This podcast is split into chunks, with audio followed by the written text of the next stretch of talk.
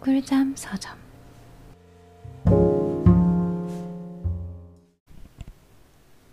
뭐든지 받아들일 수 있을까? 결함 있는 모습 그대로의 자기를 받아들인다? 좋다. 남들의 결함을 받아들인다? 좋다. 일상의 크고 작은 공경을 받아들인다? 좋다. 하지만 인종차별, 불의, 빈곤은 그런 것들도 받아들여야 할까?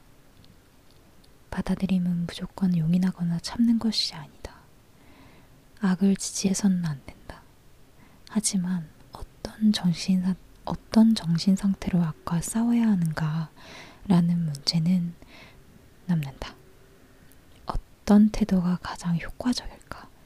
달라이 라마는 누가 막대로 너를 후려치거든 막대를 쥔 사람에게 양심을 품을 일이지 막대에 대고 화풀이해서는 안 된다. 하지만 너를 후려친 자도 증오에 휘둘렸을 뿐이니라 라고 상기시킨다. 세상을 있는 그대로 받아들여야 그 세상을 좀더 변화시킬 수 있다. 또 그렇게 함으로써 복수라는 동물적 반응을 피할 수 있을 것이다. 살인자와 도둑이 존재한다는 것을 받아들여야 눈에는 눈, 이에는 이를 따지지 않고도 정의를 실현할 수 있다. 또 생각 없는 즉각적인 반응도 피할 수 있다. 어린애는 어린애일 뿐이라고 인정하지 않으면 아이를 상대로 화를 내거나 분풀이를 하게 된다. 하지만 아이가 아이임을 인정하더라도 그 아이를 교육시키거나 때로는 적절한 벌을 주는 행위를 포기하라는 것은 아니다. 폭력이나 불의에 대해 당신이 무슨 생각을 하든 그것들이 실제로 존재한다는 사실은 변하지 않는다. 그 점은 받아들일 수밖에 없다.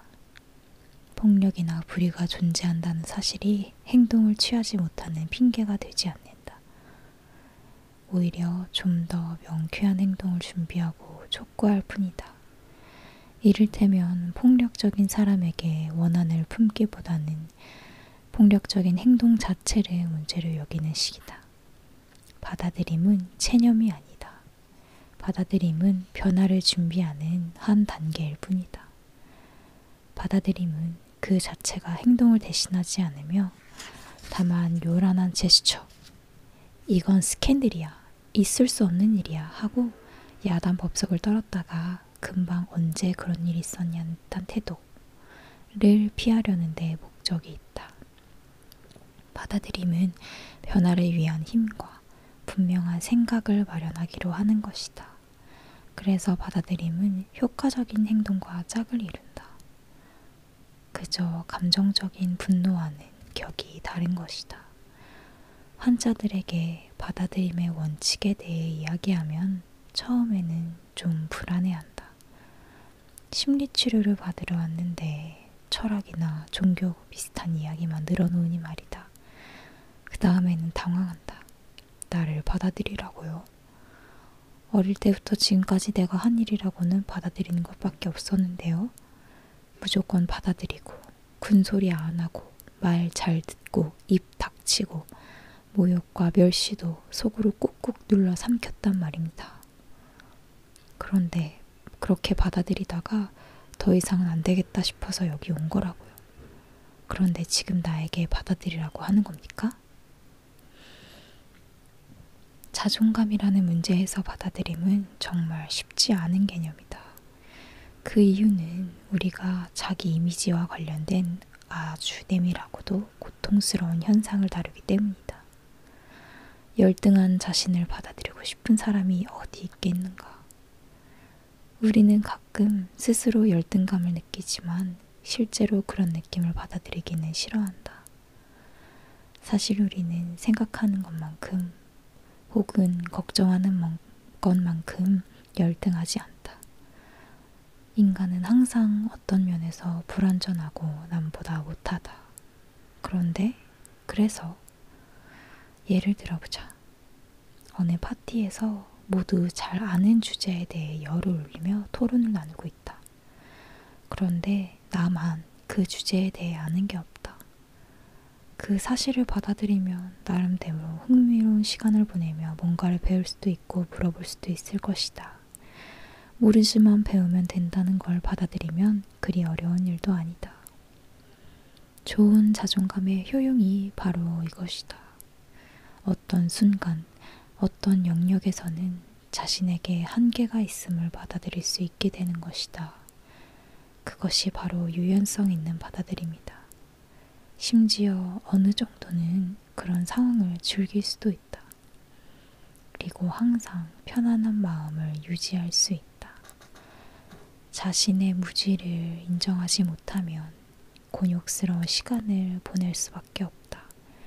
괜히 아는 척 하면서 고, 가끔 고개도 끄덕여 주면서 누군가가 뭘 물어보면 어떻게 하나 싶어 바들바들 떨면서 자신의 지식을 드러놓는 다른 손님들에게 비위가 상하고 결국 짜증나고 피곤해진 채 집에 돌아가게 될 것이다. 이것이 나쁜 자존감의 반응이다. 자신의 한계를 인정하지 못하고 그런 한계가 자신에 대한 평가를 갉아먹는 게 아니라는 것을 깨닫지 못하는 것이다. 경직된 자아는 받아들이지 못한다. 한계를 인정할수록 그 한계의 포로가 된다. 미묘하고 유연한 받아들임과 나쁜 자존감 특유의 받아들이지 못함을 보여주는 전형적이고 경직된 체념이나 긴장이 얼마나 다른지에 대해서는 앞으로 느끼게 될 것이다. 받아들임의 태도는 부분적으로 자기 존중에서 나온다. 인간으로서의 자기 가치를 확신하고 불완전함이 죄는 아니며 약점이 있더라도 스스로 가치 있는 사람임을 확신해야 한다. 또 그러한 태도는 부분적으로는 실용주의에서 나온다. 안 되는 일을 화내고 슬퍼해봤자 무슨 소용이 있겠는가? 자기만 더 아프게 할 뿐 아닌가? 오히려 불만과 즉각적인 반응에서 벗어나기 힘들어지지 않겠는가? 마르크스 아우렐리우스는 이런 헛된 반항에 대해 이렇게 말했다. 오이가 쓰면 던져버려라. 길을 가다 가시덤불이 나오면 피해가라. 그것으로 족하니라. 왜 이런 게 있는 거야? 라는 말은 필요가 없다.